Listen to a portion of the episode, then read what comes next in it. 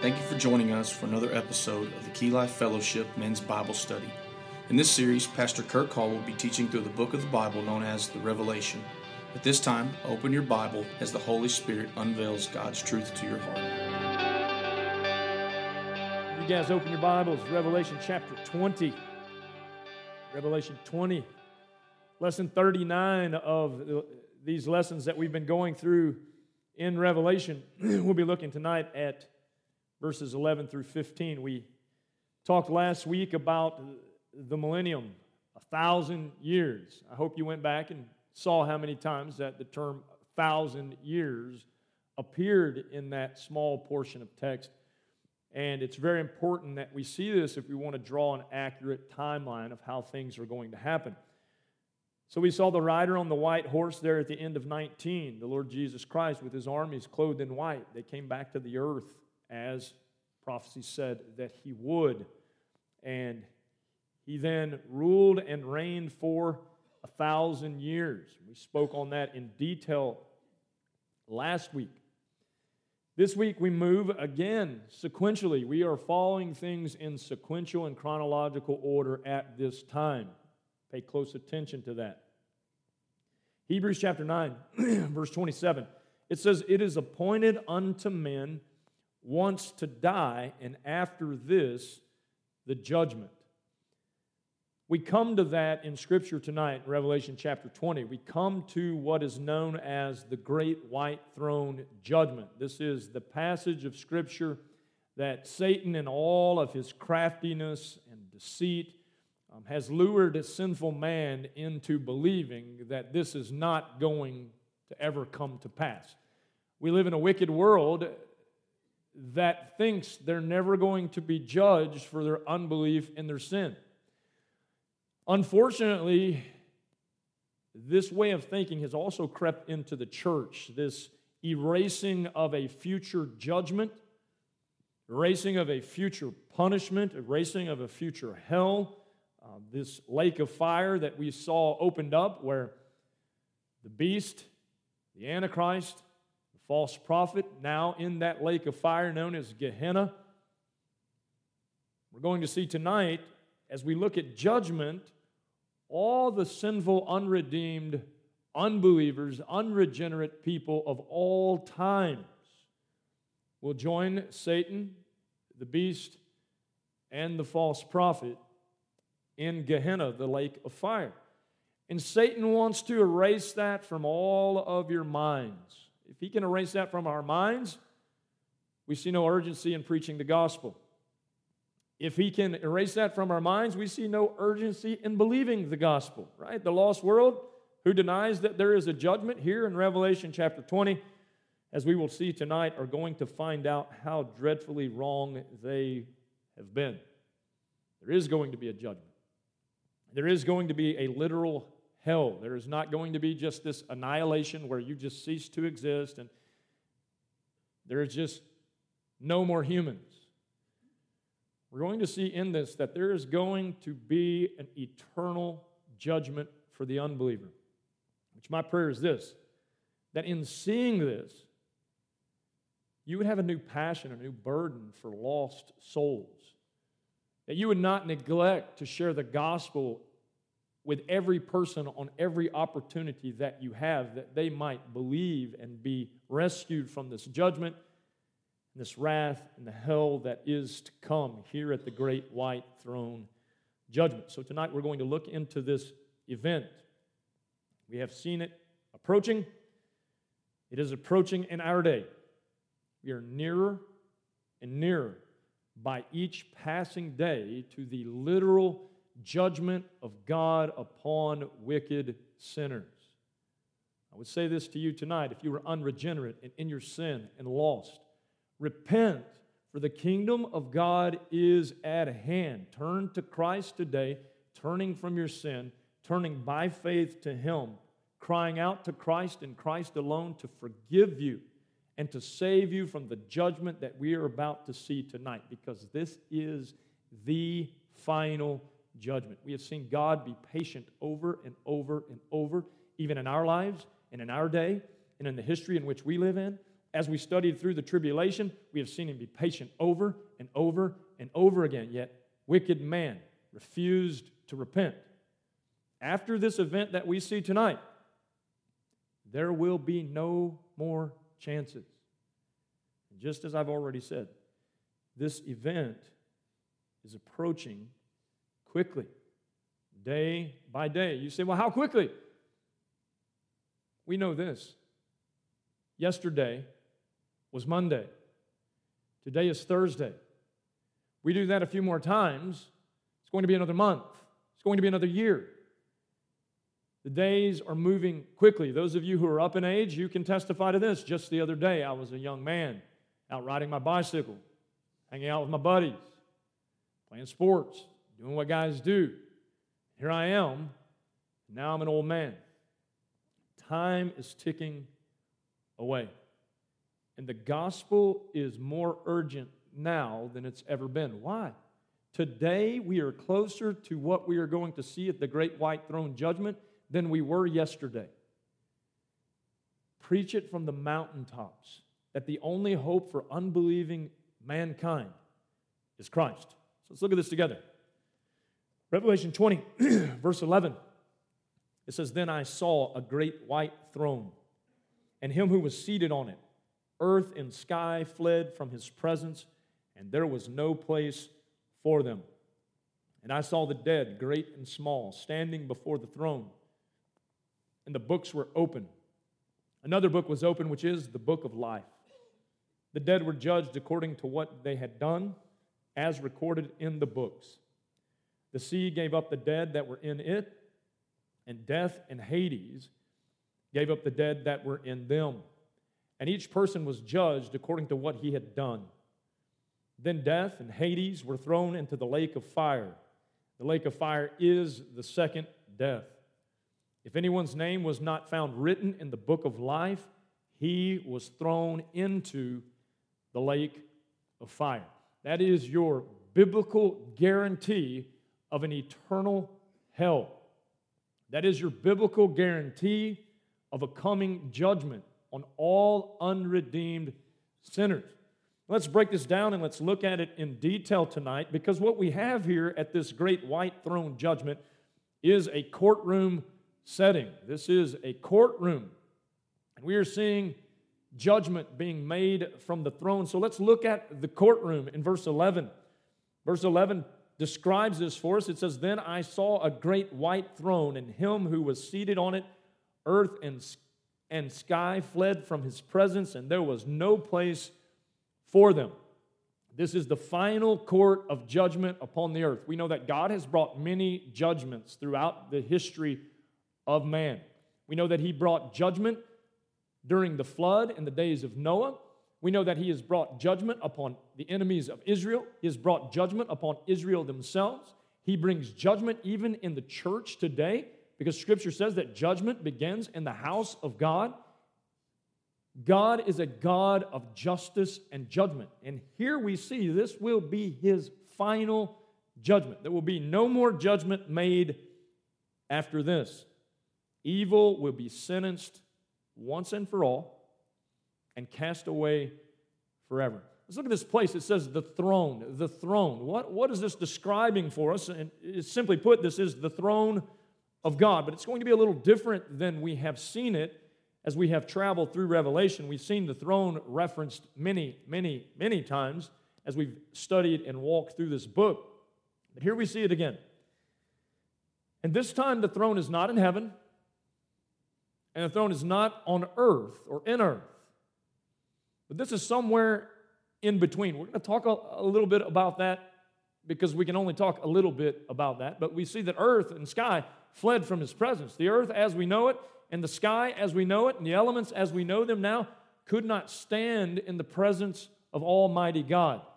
Why? Because those things had been tainted with sin since the fall. Romans tells us that even creation is groaning for its redemption. So what we're going to see here, we're going to get a glimpse into the, and we'll talk a little bit more about it in a second, the recreation of the earth, and the recreation of what God created way back in the times of Adam, and then it was corrupted by sin. We see the place, but we also see the prosecutor. Who is it that sits upon this throne? It's obvious that this is referring to God. This is the throne of God. God is the only one who can and will judge. God will judge unrepentant sinners. Romans chapter two, verse sixteen says, "This will take place on the day when God will judge men's secrets through Jesus Christ, as my gospel declares." And when we look at that and we look at it specifically, we see it as God, and we know that when we see the throne of God, we see the throne, and on that throne, we see the presence of God the Father, but seated at His right hand is who? It is Christ, the Son of the living God. Now what we're seeing here is God is going to judge the wickedness of mankind, all unrepentant sinners, in the person of Jesus Christ. Christ, who is God. Again, this is confirming for us the deity of Christ. If you're in our John study on Sunday mornings, we have gone over this and over this and over this. Jesus is God. Jesus here is going to, in the person of Christ, judge the sinners. John chapter five confirms this. Verse twenty-two, it says, "Moreover, the Father judges no one, but has entrusted all judgment to the Son." Why is the Father not judging here? Because He has entrusted all judgment to the Son. Verse twenty-six of that same chapter in John, John chapter five says this, "For as the Father has life in Himself, so He has granted the Son to have life in Himself. And He has given Him authority to judge because He is the Son of Man." It's very important that the Son of Man be the one who judges sinners. Why? Because He was tempted in all things, yet He sinned not. Jesus Christ, the God-man, came to this earth, fully God, fully man, tempted in all things, yet did not sin. He is the one who is going to be sat upon the throne, who is going to judge sinful, unbelieving men. Acts chapter ten, verse forty-two. It says, "He commanded us to preach to, to the people and to testify that He is the one whom God appointed as judge of the living and the dead." Jesus Christ is going to judge the living and the dead. He will judge and reward at the Bema seat those saints, those believers who by faith have trusted in Him, and they will be rewarded for their good deeds, their good works that were done in Christ. He is also going, as we see today, be the one to judge all of the dead. Who are the dead? He's referring to the dead who died in their sin. Those of you who are Christians, you won't die in your sin. Jesus Christ has already died that death for you. Scripture makes that adamantly clear. Second Timothy chapter four, verse one, it says, "In the presence of God and of Christ Jesus, who will judge the living and the dead." So we have a picture here on the great white throne, a picture of God the Father and God the Son, and God the Son judging through the authority that has been given to Him by God the Father to judge the unbelievers of all times. This point in time where this is going to take place, as I've already alluded to, is a time of recreation of this earth. Earth and sky no longer have a place. This is speaking of how God will undo in a moment or uncreate in a moment the entire earth as we know it now. And He has to do this. He has to uncreate the earth because we're going to see in the next lesson He is going to recreate the earth. So He's got to uncreate it. Now, to a lot of people that says, well, that That just doesn't make a whole lot of sense. How can that happen so quickly? He's going to uncreate it as quickly as He created it. And if you'll go back to Genesis, you will see this. He spoke it into existence. And by His power, He is going to, to through His powerful word, speak it out of existence. He is going to uncreate this sinful world. Again, I remind you, when sin came in, it not only corrupted mankind for the all generations, sin corrupted the world. We can go to the most beautiful mountainscape in all of the land. We can watch the sunrise over those mountains, and we can talk about how beautiful it is, and yes, it is. But think what it would be had it not been tainted by sin. But it has been tainted by sin. It is going to be uncreated so that God can recreate the earth. How do we know this? Because Scripture declares that. Second Peter chapter three, verse ten says this, "But the day of the Lord will come like a thief, and the heavens will disappear with a roar. The elements will be destroyed by fire, and the earth and everything in it will be laid bare." Verse eleven says, "Since everything will be destroyed in this way, what kind of people ought you to be? You ought to live holy and godly lives as you look forward to the day of God and speed its coming. That day will bring about the destruction of the heavens by fire, and the elements will melt in the heat. But in keeping with His promise, we are looking forward." Watch this. This is great. "We are looking forward to a new heaven and a new earth, the home of righteousness." There in Second Peter, Peter agreeing with what we are going to see as we, in chapter twenty-one, get to the new heaven and the new earth and the new Jerusalem and all the things that God is going to bring down from heaven onto this recreated earth that is now restored back to its perfect intended condition. Hebrews chapter one, verse ten says this. He also says, "In the beginning, O Lord, you laid the foundations of the earth, and the heavens are the work of your hands." Are they not? Of course they are. We know. We can go back to Genesis one one. "In the beginning, God created the heavens and the earth." Verse eleven says, "They will perish, but you will remain. They will all wear out like a garment. You will roll them up like a robe, like a garment. They will be changed, but you remain the same, and your years will never end." He says, you'll roll the earth and all of creation up like a garment. There in Revelation twenty, verse eleven, "Then I saw a great white throne, and him who sat on it was seated on it, and earth and sky fled from his presence. There was no place for them. They were rolled up like a scroll," just as the Scriptures declare. Isaiah fifty-one, verse six says this, "Lift up your eyes to the heavens. Look at the earth beneath. The heavens will vanish like smoke. The earth will wear out like a garment, and its inhabitants die like flies. But my salvation will last forever. My righteousness will never fail." Matthew chapter twenty-four, verse thirty-five, the Lord Himself says this, "Heaven and earth will pass away, but my words will never pass away."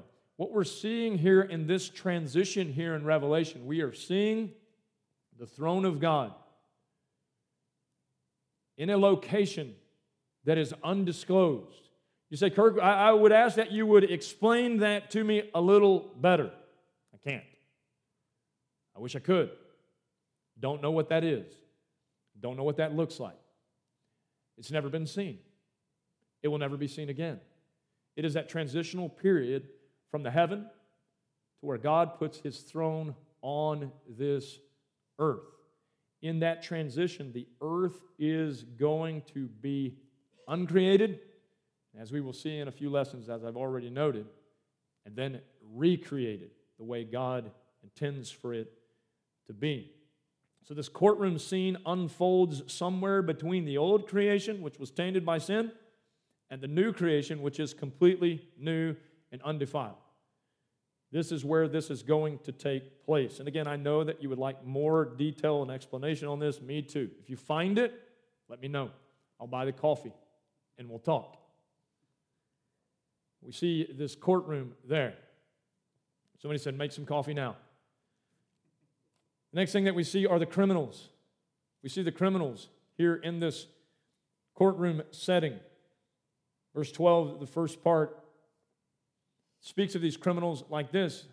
It says, "I saw the dead, great and small, standing before the throne."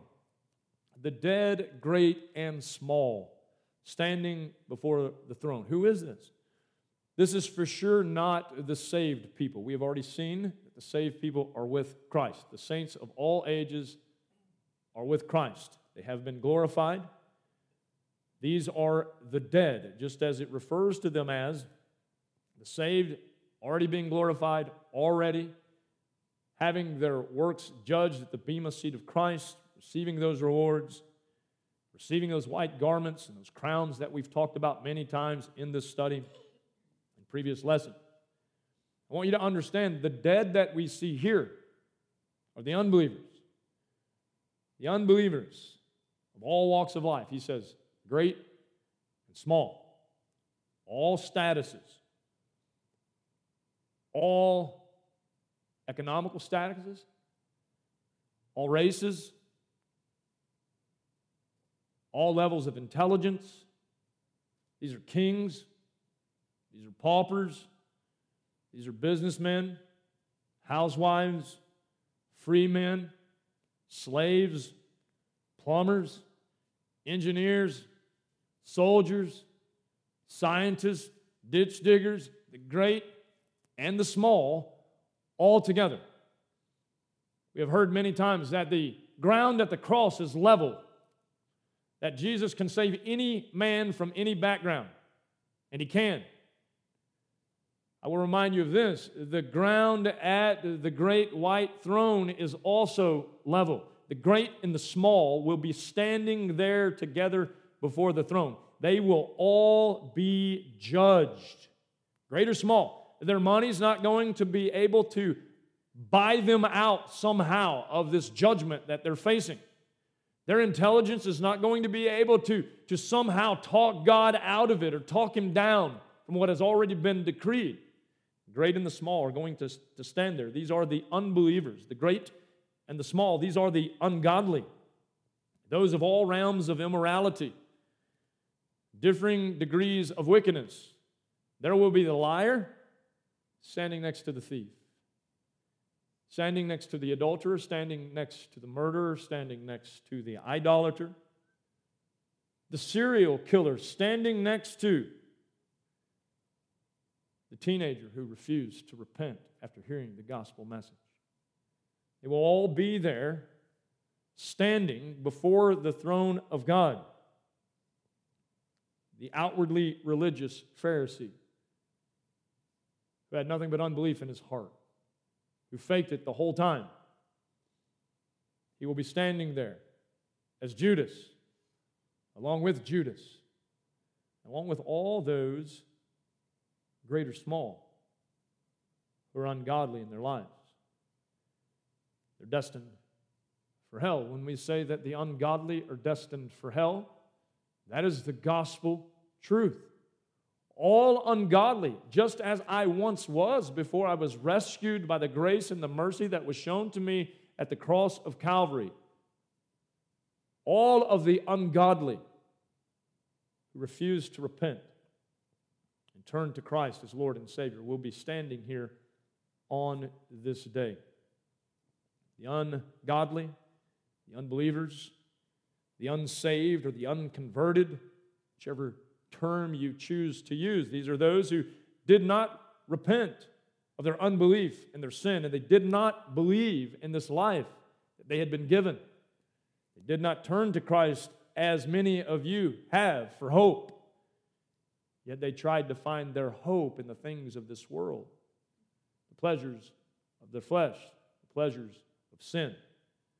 Now they are realizing in this moment that they have traded their very eternal souls for the things of this world, that there really is a judgment and they really are standing before the throne of God and that they really are about to be cast into the lake of fire forever. What a moment in the minds of the wicked who refused their whole lives to trust in Christ, who refused their whole lives to believe that just as Scripture says, it is appointed unto men once to die, and after this, the judgment. They refused to believe it. In fact, they were the ones who said, I wish that that preacher would stop talking about judgment. He only spoke of judgment to give you the warning so that you could hear it, because here you are now standing before the throne of God in judgment. This will be the unbelieving, the ungodly, the unsaved dead throughout the world, throughout all generations of mankind, throughout history, from the creation of the world to the final battle at the close of Revelation twenty that we just saw in a previous lesson. These are the dead who are not in Christ. These are those. Romans six twenty-three speaks about when he says, "For the wages of sin is death." And they ignored the second part. But the gift of God is eternal life in Christ Jesus our Lord. Aren't you thankful, those of you who are in Christ, that he included the second part? Because you know this beyond a shadow of a doubt, just as I know this. I was condemned already. When I see those standing before the great white throne in judgment, I know this. I belong there. Were it not for Jesus Christ, that's where I would find myself. All praise and honor and glory to him for his grace and his mercy that he has shown this wicked sinner. These criminals who have transgressed against a holy God their entire lives are about to meet their reckoning. They thought that they got away with it. Doesn't it look like the lost world is getting away with it? They think that they are getting away with it. They think that they are getting away with their rampant immorality. They think that they are getting away with their lies. They think that they are getting away with their idolatry. They're not getting away, nor will they get away with anything. Nor would you had Christ not washed you clean. And here they are, the unredeemed, standing before the throne. This is real, gentlemen. This is why we teach our children the gospel. This is why we share the gospel with our family members. This is why we share the gospel with our coworkers. Why? There will be a judgment. Every unbeliever who you come in contact with, you look right here. Potentially, they are going to be standing here. And if you walk past them and do not share the gospel with them, you're saying you don't care. Aren't you thankful someone cared enough for you that they shared the glorious good news with you? Here they are, criminals, standing before the last judgment of God on the earth. Criminals who their only hope of pardon was the mercy and the forgiveness found in Christ, yet they refused to believe. Here they are. Christ is not their Savior in this picture. He's their judge. You have one of two options in this life. Christ can be your Savior and your Lord, or he will be your judge, and you will stand before him as criminals, unbelievers, ungodly, unsaved, unconverted. We see the charges. What are the charges being brought up? There's no courtroom, but there are not charges brought against someone. In this case, many someones. Verse twelve speaks of the charges. The second part of twelve, the first part of twelve again says, "And I saw the great, the dead, excuse me, great and small, standing before the throne, and books were opened. Another book was opened." So we have plural, books were opened, and another book was opened, which is the book of life. At least three books that we see here. The dead were judged according to what they had done, as recorded in the books. The sea gave up the dead that were in it, and death and Hades gave up the dead that were in them. And each person was judged according to what he had done. All of the people who think that you're not going to be judged as an unbeliever for what you have done, you're sadly mistaken. We're going to see that in these books.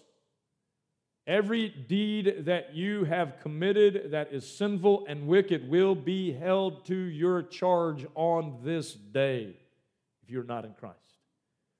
Daniel speaks of these books in Daniel chapter seven. Again, as I've told you many times in this study, you really want to understand Revelation, you, you need to have some understanding of Daniel.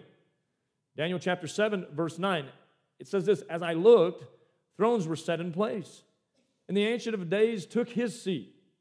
His clothing was as white as snow, and the hair of his head was white like wool, and his throne was flaming with fire, and its wheels were all ablaze.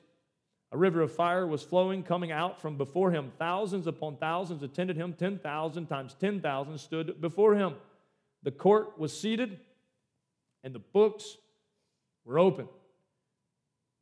We see in Revelation chapter twenty, the dead, all the dead that were in the sea, all the dead who were in the ground, Hades, that holding place of the wicked, they're all raised up to stand before the throne of God. Now Daniel says he took books and they were open. We know when the judge walks in, what does the bailiff say? All rise. They stood. And now it's time to sit down and face your charges. Your charges as defined by the books. Guilty, unbelieving, unredeemed sinners will be judged and condemned based on the information in these books. What are the books? These are books that contain a precise record of the unconverted person's every evil thought, deed, and action. These books will be compared to another book, the law, the perfect standard of God as revealed in Scripture. And man in an unredeemed state, in his natural state of depravity, will fall miserably short of God's revealed perfection in His law. Man is going to stand there, and he's going to stand there guilty, charged with sin, a transgressor who has violated the commands of God, who has offended the person and the nature of God. It is just as Paul said in Romans chapter three, verse twenty-three, for all have sinned and fall short of the glory of God. All have sinned and have fallen short of the glory of God. Only those of us in Christ have any hope of redemption. This is where Jesus becomes a really, really big deal if you know Him. He is the one who has saved you from this moment. Because if you're like me, you have to think, I am a sinner. And I know I have enough deeds to fill up all of those books. Yet every one of your deeds has been covered by the blood of Jesus Christ. You are forgiven. You are justified by grace alone, through faith alone, in Christ alone. These who are standing here in their depraved state are not. They will be found guilty as charged. These books will be open. Every violation against God that they have ever committed. Every single one of them. Oh, I would that each of you would close your eyes for just a moment and think of every single deed that you deserve to go to hell for. And then to stop and to thank God for His unlimited grace through the atoning work of Jesus Christ. These men have neglected the sacrifice of Christ. These women have neglected the sacrifice of Christ. All of the dead, great and small. Death and Hades gave up the dead that were in them. The sea gave up the dead that were in them. All of those who had been buried at sea, who we thought we, we would never see again, here they are standing before the throne of God. He knew exactly where they were. He has summoned them to stand before His throne and to be judged and to be charged as guilty from these books. They will be charged for every single violation that they've ever committed.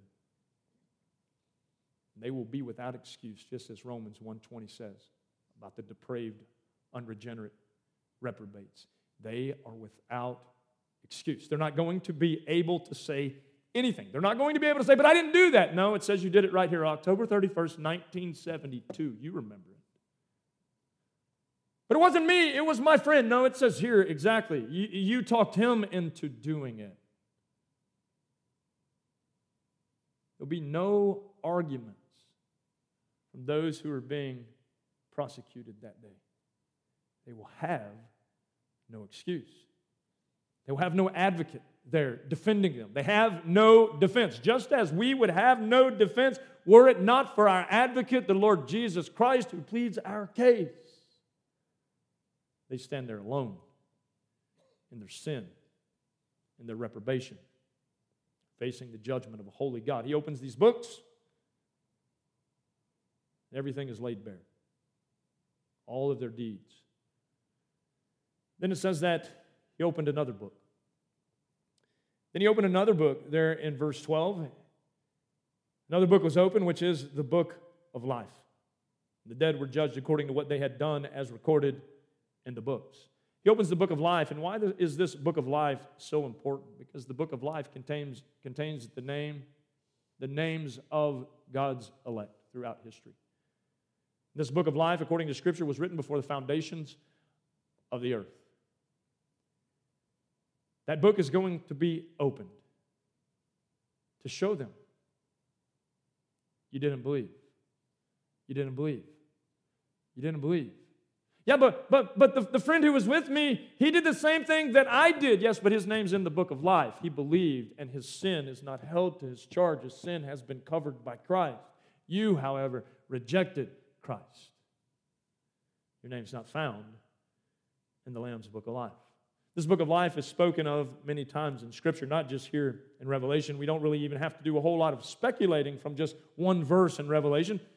We see that it appears many times in Scripture. In fact, Daniel chapter twelve, verse one, it says this, "At that time, Michael, the great prince who protects your people, will arise, and there will be a time of distress such as has not happened from the beginning of nations until then." That's talking about the tribulation. We ought to know that full well.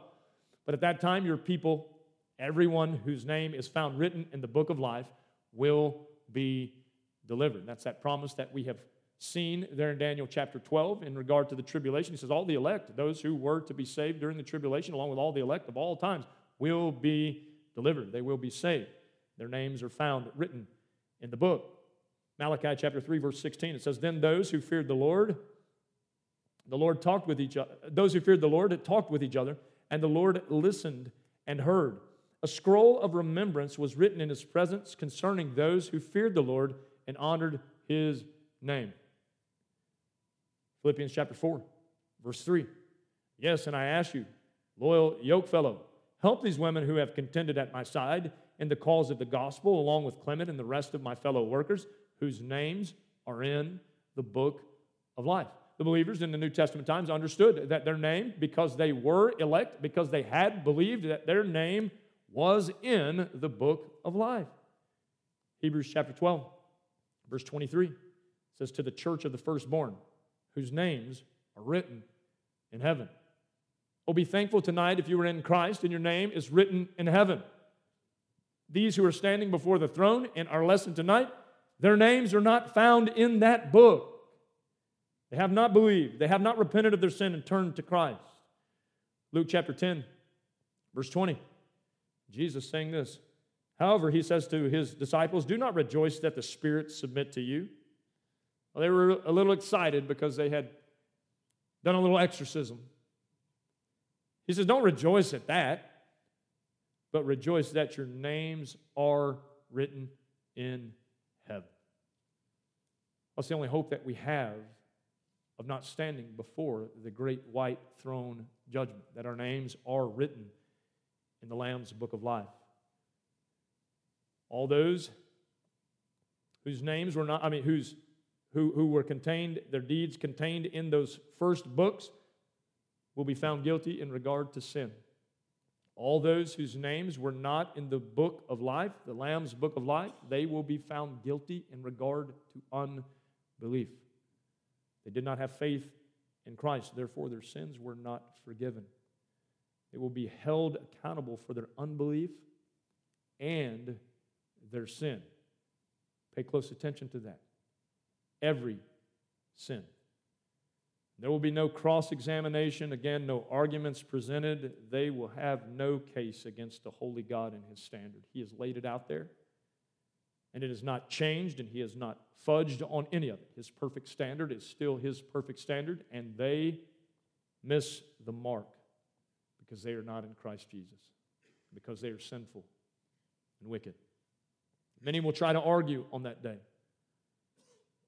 Many will try to argue on that day. Matthew chapter seven. The Lord says this in verse twenty-one, "Not everyone who says to me, 'Lord, Lord,' will enter the kingdom of heaven, but only he who does the will of my Father who is in heaven." They're going to say, but but but you are Lord. I, one time at this camp when I was a kid, they said, if, if, if I just raise my hand and pray, my, pray this prayer, and I'll go to heaven.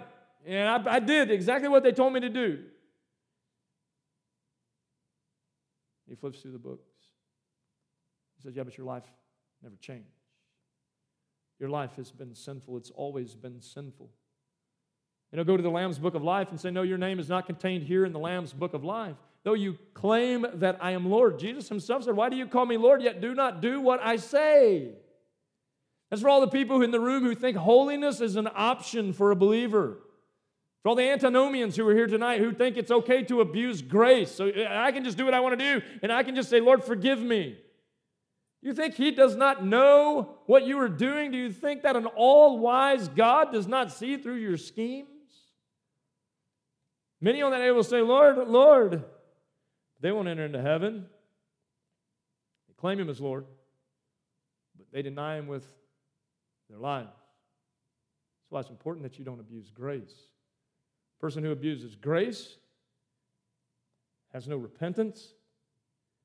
He has no true claim to Christ. I'm going to say that again. A person who abuses grace and has no repentance, he has no true claim to Christ. Stop deceiving yourself and being deceived by the enemy. Not everyone who says to me, Lord, Lord, will enter the kingdom of heaven, but only he who does the will of my Father who is in heaven. Watch what he says in verse twenty-two. That's one group of people. Verse twenty-two, he says, many will say to me on that day, what day? The great white throne judgment, that day. Many will say to me on that day, Lord, Lord, did not we prophesy in your name, and in your name drive out demons and perform many miracles? Didn't we go to that church called Key Life Fellowship, and didn't we serve on some of the ministries there? Didn't we go overseas once on a mission trip? Didn't we go every Sunday and never miss? We were baptized. He says, then I will tell them plainly, I never knew you. What's going on here? Deeds and faith. Deeds and faith. There's the person who says he's Lord, but they deny him with their deeds. Then there's the person who does right religious things, all for themselves, by their own power. He says, I will tell them plainly, I never knew you. Away from me, you evildoers. That knew is an intimate term that comes only by faith in Christ. The only way that you can know God and be known by God in an intimate relationship is through Christ Jesus, and it is by faith in Him and Him alone. These are those people there in Matthew chapter seven trying to argue their way into heaven only to hear those dreadful words, away from me, you evildoers. I never knew you. Not I knew you, and then you drifted away.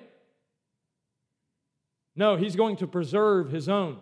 He wrote your name in the book of life before the foundations of the earth. He will preserve you.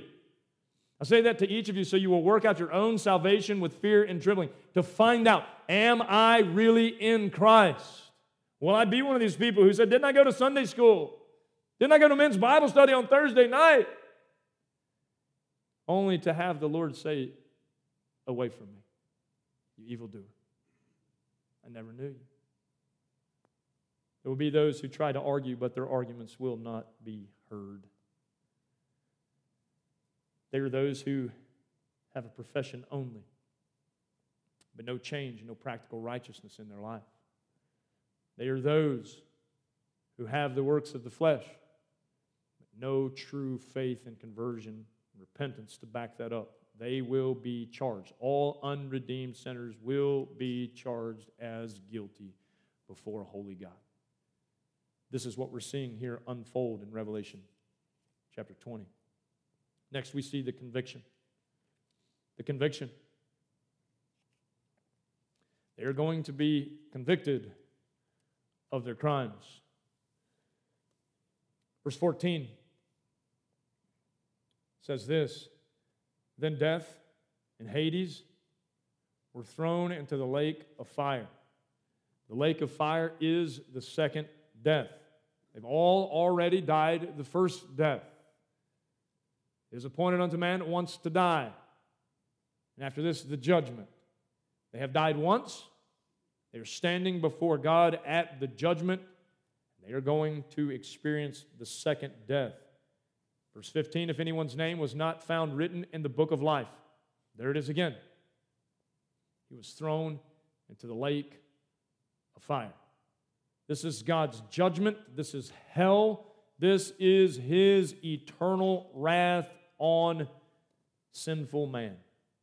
This is eternal damnation, a term that we don't even like to talk about anymore, right? Many people get offended. They, they would say about a true Bible preacher that he's a hellfire, brimstone preacher. He's a Bible preacher. The true preacher of the gospel is always going to include the judgment of God. Why? Because it is Christ who frees you from the judgment and the wrath that is to come. There is no gospel without the ending to that message, that there is going to be a day. I would say to you, prepare for that day. The only true preparation that you can make is to be in Christ, to turn this night, repent of your sin, trust in Him. This is God's judgment, eternal damnation for the unbeliever in Gehenna. That is the final hell. There will be no more judgment. This is the final lake of fire. This is that fiery lake that Satan, the beast, the Antichrist are already in at this time. Eternal damnation. When I say eternal, that is exactly what I mean. That is exactly what the Scripture concludes. It will never cease. It will be forever. This is the enactment of God's judgment and wrath against unbelievers of all times. All times, all epochs, all of history, all of mankind who have refused to believe in Christ will be convicted, they will be judged, they will be sentenced to hell, and they will face the eternal wrath of God. You say, that seems like that makes God mean. No, it makes God just. He's been telling you this the whole time. He's just. The wickedness of man is not going to go unpunished. It can be punished for you at the cross where Jesus bore the wrath, or you can face the punishment in hell. Hear the message tonight and believe. You see, this is the enactment of that punishment and that wrath. Unbelieving men will get exactly what they deserve. They will receive the level of hell to which they lived.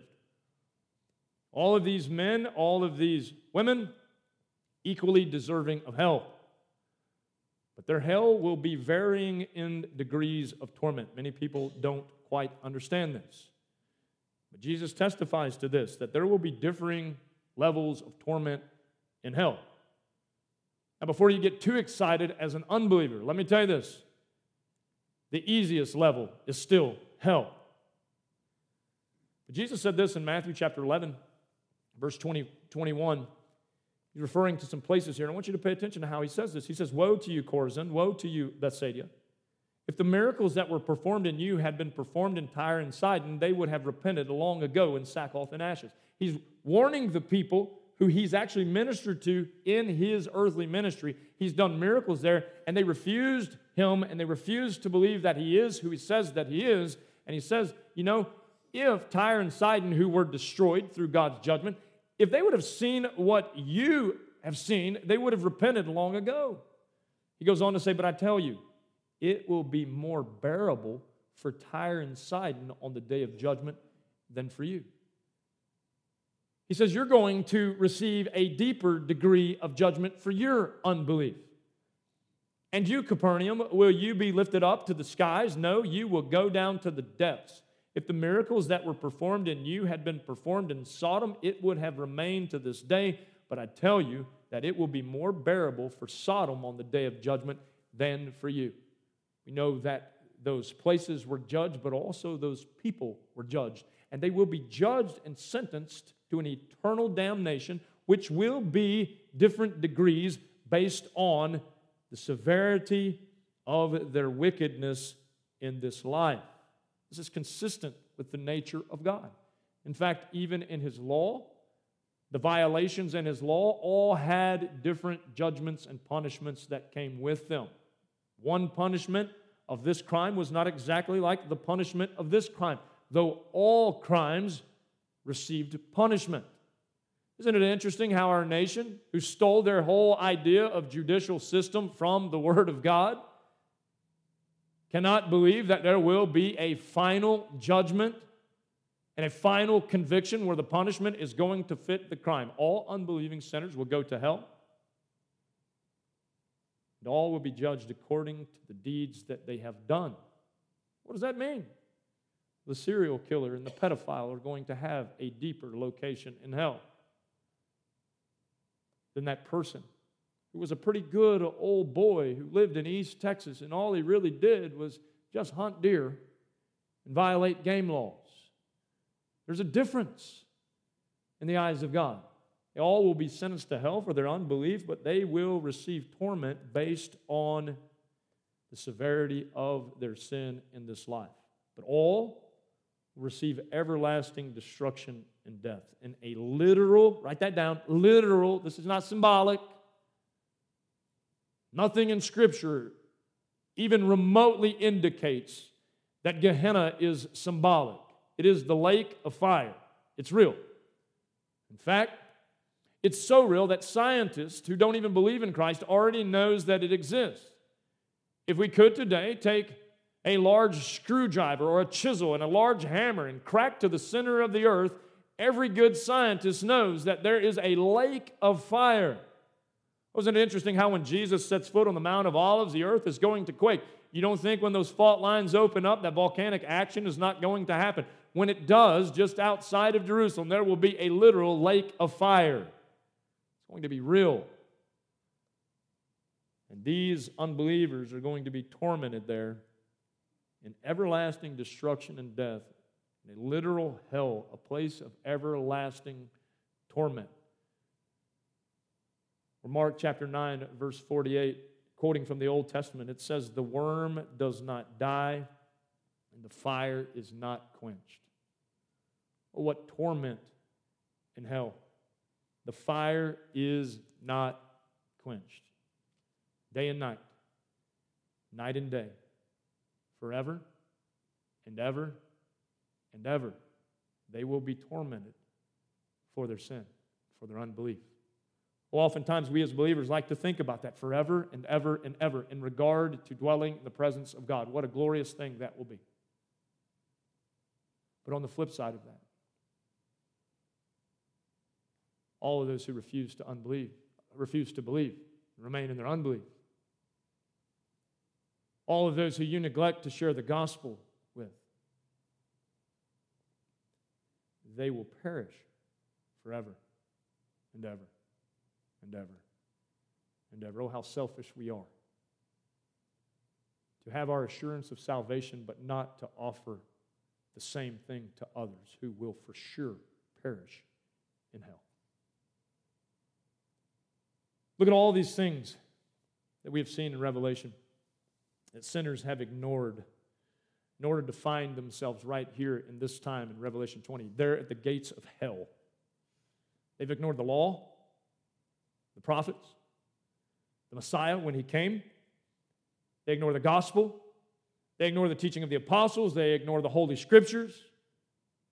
They ignore preachers throughout the ages, real preachers who are not afraid to preach and to warn of a judgment that is to come and a Savior who can rescue you. They continue to ignore the truth of God's love, His mercy, His grace, and forgiveness over and over again. They ignore His patience, His forbearance. Some of you in this room tonight, He's been patient with you, yet you're still in your sin and in your unbelief. Repent. Be saved tonight. He's been patient with you, showing His forbearance toward the sinner. Yet they continually ignore His judgments, the warnings of His wrath. Even during the tribulation, as we saw, as we walked through that, knowing that it was God bringing the judgment upon them, they still refused to repent. What a sad day for the unbeliever here. There will be no more offers of salvation. There will be no more preachers of truth. There will be no more messages of potential hope and forgiveness. This is it. Unbelieving sinners will be accused, rightfully. They will have all evidence presented against them, rightfully.